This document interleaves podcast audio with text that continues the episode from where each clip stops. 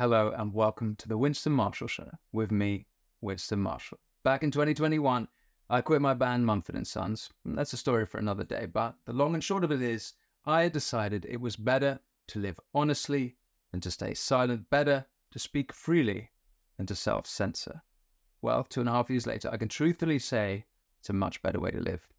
It's the only way to live. I joined The Spectator after that, started my show Marshall Matters, interviewing public intellectuals like Jordan Peterson, Niall Ferguson, Peter Boghossian, Mary Harrington, Louise Perry, Yeonmi Park, Posie Parker, Michael Shellenberger, and many, many more. It was a privilege. Well, now I'm going independent. I'll be continuing interviewing leading writers, authors, artists, journalists, musicians, scientists, entrepreneurs, and heterodox voices across the world. Back then, I started because I was trying to make sense of what the hell was going on. It's 2024 now, and things are a whole lot more fucked up. So it should be interesting.